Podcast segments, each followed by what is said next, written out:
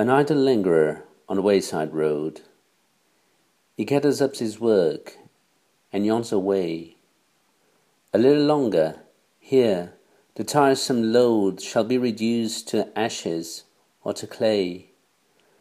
No matter if the world has marched along and scorned its slowness as it quickly passed.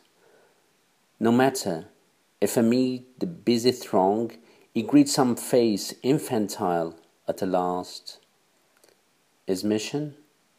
Well, there is but one, and if it is a mission, he knows it. Nay, to be a happy idler, to lounge and sun and dreaming, pass his long drawn days away.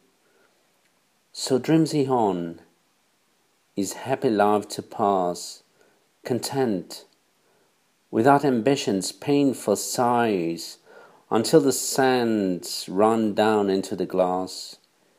He smiles, content, unmoved, and eyes.